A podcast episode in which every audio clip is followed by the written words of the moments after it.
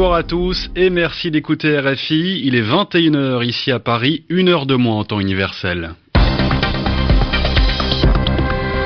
Loïc Loury. Et tout de suite, c'est le journal en français facile que je vous présente en compagnie de Sylvie Berruet. Bonsoir Sylvie. Bonsoir Loïc, bonsoir à tous. Et juste après ces titres, nous parlerons de Donald Trump, le prochain président américain. Aujourd'hui, il donnait sa toute première conférence de presse depuis son élection. Et dans ce journal également, la Corée du Sud et les ennuis judiciaires du futur dirigeant de Samsung. On ira ensuite en France avec le procès en appel des salariés de l'entreprise Goodyear. Ils étaient poursuivis pour avoir séquestré leur patron. La justice ne les condamne pas à de la prison ferme comme en première instance. Et puis du sport avec euh, le début ce soir du mondial de handball en France. Les Bleus affrontent en ce moment le Brésil.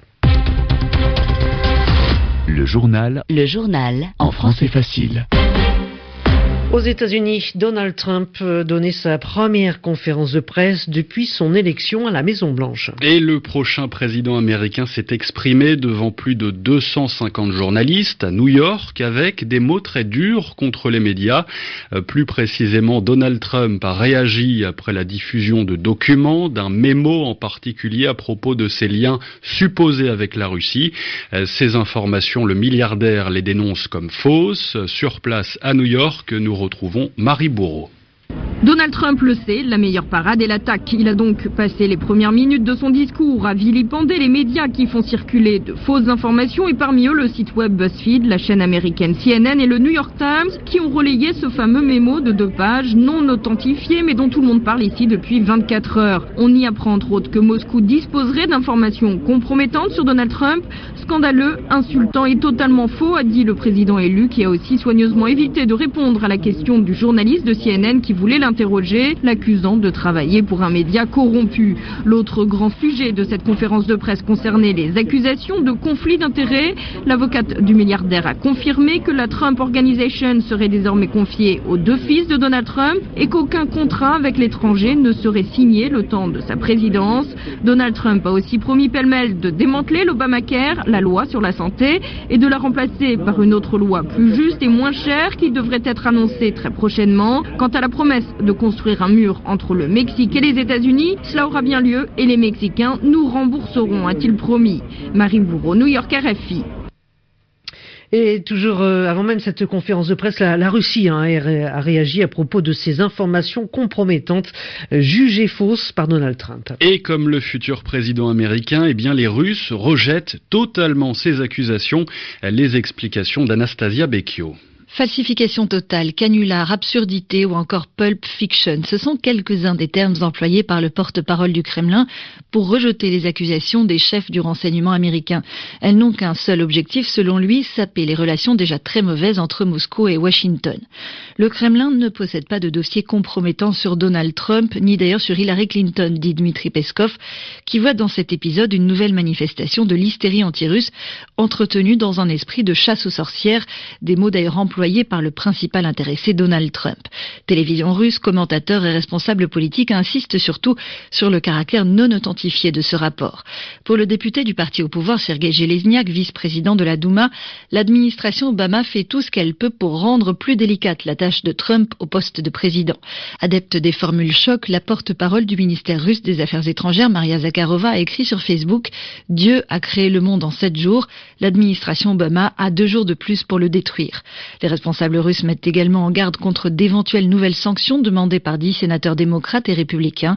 Le porte-parole du Kremlin prévient, elles causeraient un préjudice à l'économie globale. Anastasia Becchio est toujours à ce propos. Donald Trump a aussi expliqué que si Vladimir Poutine, le président russe, l'appréciait, ce serait un atout pour les États-Unis. Et dans l'actualité de ce mercredi également, le régime syrien multiplie les raids aériens pardon, dans le nord de son territoire. Les attaques aériennes se poursuivent en effet contre les rebelles syriens et les djihadistes alors qu'une trêve est en vigueur depuis le 30 décembre.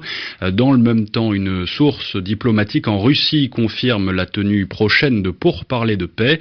Ces discussions auront lieu le 23 janvier prochain à Astana, la capitale du Kazakhstan. Et puis au Yémen, la guerre qui oppose en ce moment le régime et des rebelles a fait plus de 50 morts en deux jours. Les violences ont fait des victimes dans les deux camps lors d'affrontements sur la côte sud-est, sud-ouest du pays et dans le sud du pays. Et l'actualité africaine ce soir, c'est un nouveau gouvernement nommé aujourd'hui en Côte d'Ivoire. Une équipe euh, allégée avec 29 ministres contre 36 précédemment.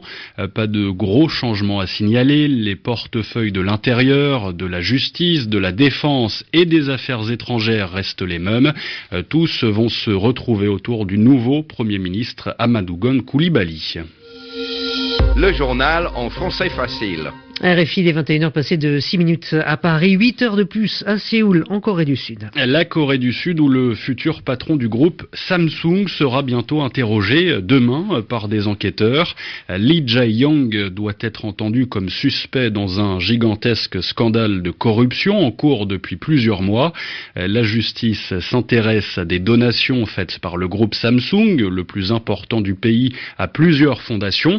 Des fondations qui appartiennent à une amie de la présidente sud-coréenne qui a été destituée récemment. À Séoul, on retrouve Frédéric Ojardias.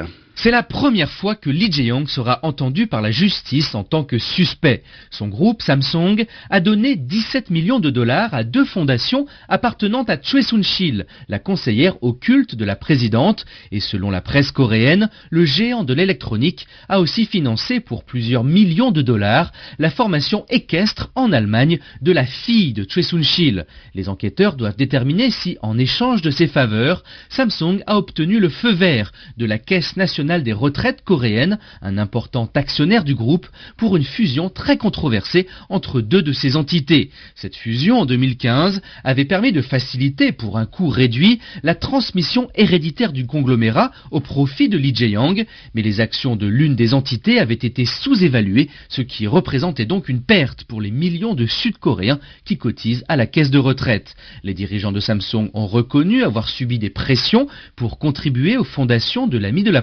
présidente mais il nie toute tentative de corruption. Frédéric Ojardias, Séoul, RFI. Et à propos cette fois d'une entreprise allemande, Volkswagen a décidé de plaider coupable de fraude aux États-Unis. Le constructeur automobile est visé dans l'affaire des moteurs diesel truqués. Le groupe veut en finir avec cette affaire.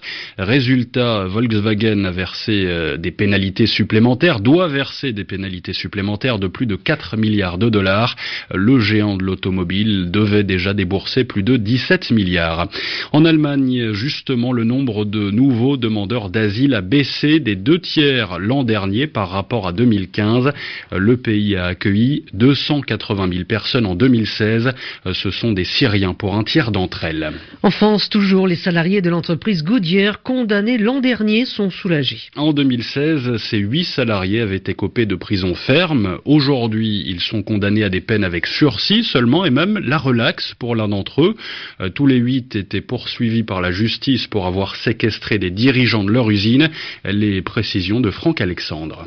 La décision était très attendue et c'est par conséquent un véritable soulagement pour les ex-Goodyear qui, en première instance, avaient écopé de neuf mois de prison ferme. Cette fois, les peines sont toutes assorties du sursis et elles n'excèdent pas 12 mois. Quatre des salariés, dont Michael Vamen, ex-leader de la CGT de l'usine, ont été reconnus coupables de séquestration. En revanche, ils ont été relaxés du chef d'accusation de violence en réunion. À l'inverse, trois salariés ont été relaxés du chef de séquestration, mais reconnus coupable de violence en réunion. Le huitième salarié poursuivi, Hassan Boukri, a de son côté été totalement relaxé. Les 6 et 7 janvier 2014, le directeur des ressources humaines et le directeur de la production avaient été retenus pendant une trentaine d'heures dans les locaux de l'usine de pneumatiques après l'annonce de la fermeture de ce site de plus de 1000 salariés.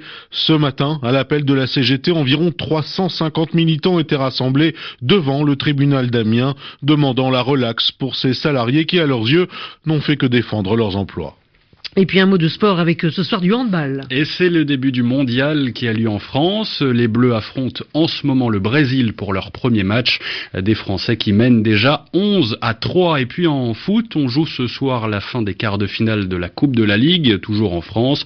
Bordeaux s'est imposé contre Guingamp. 3 buts à 2. Merci d'écouter RFI. C'est la fin de cette édition. Merci à Sylvie Berruet de l'avoir présenté à mes côtés. Vous pouvez retrouver ce journal sur notre site savoir www.rfi.fr.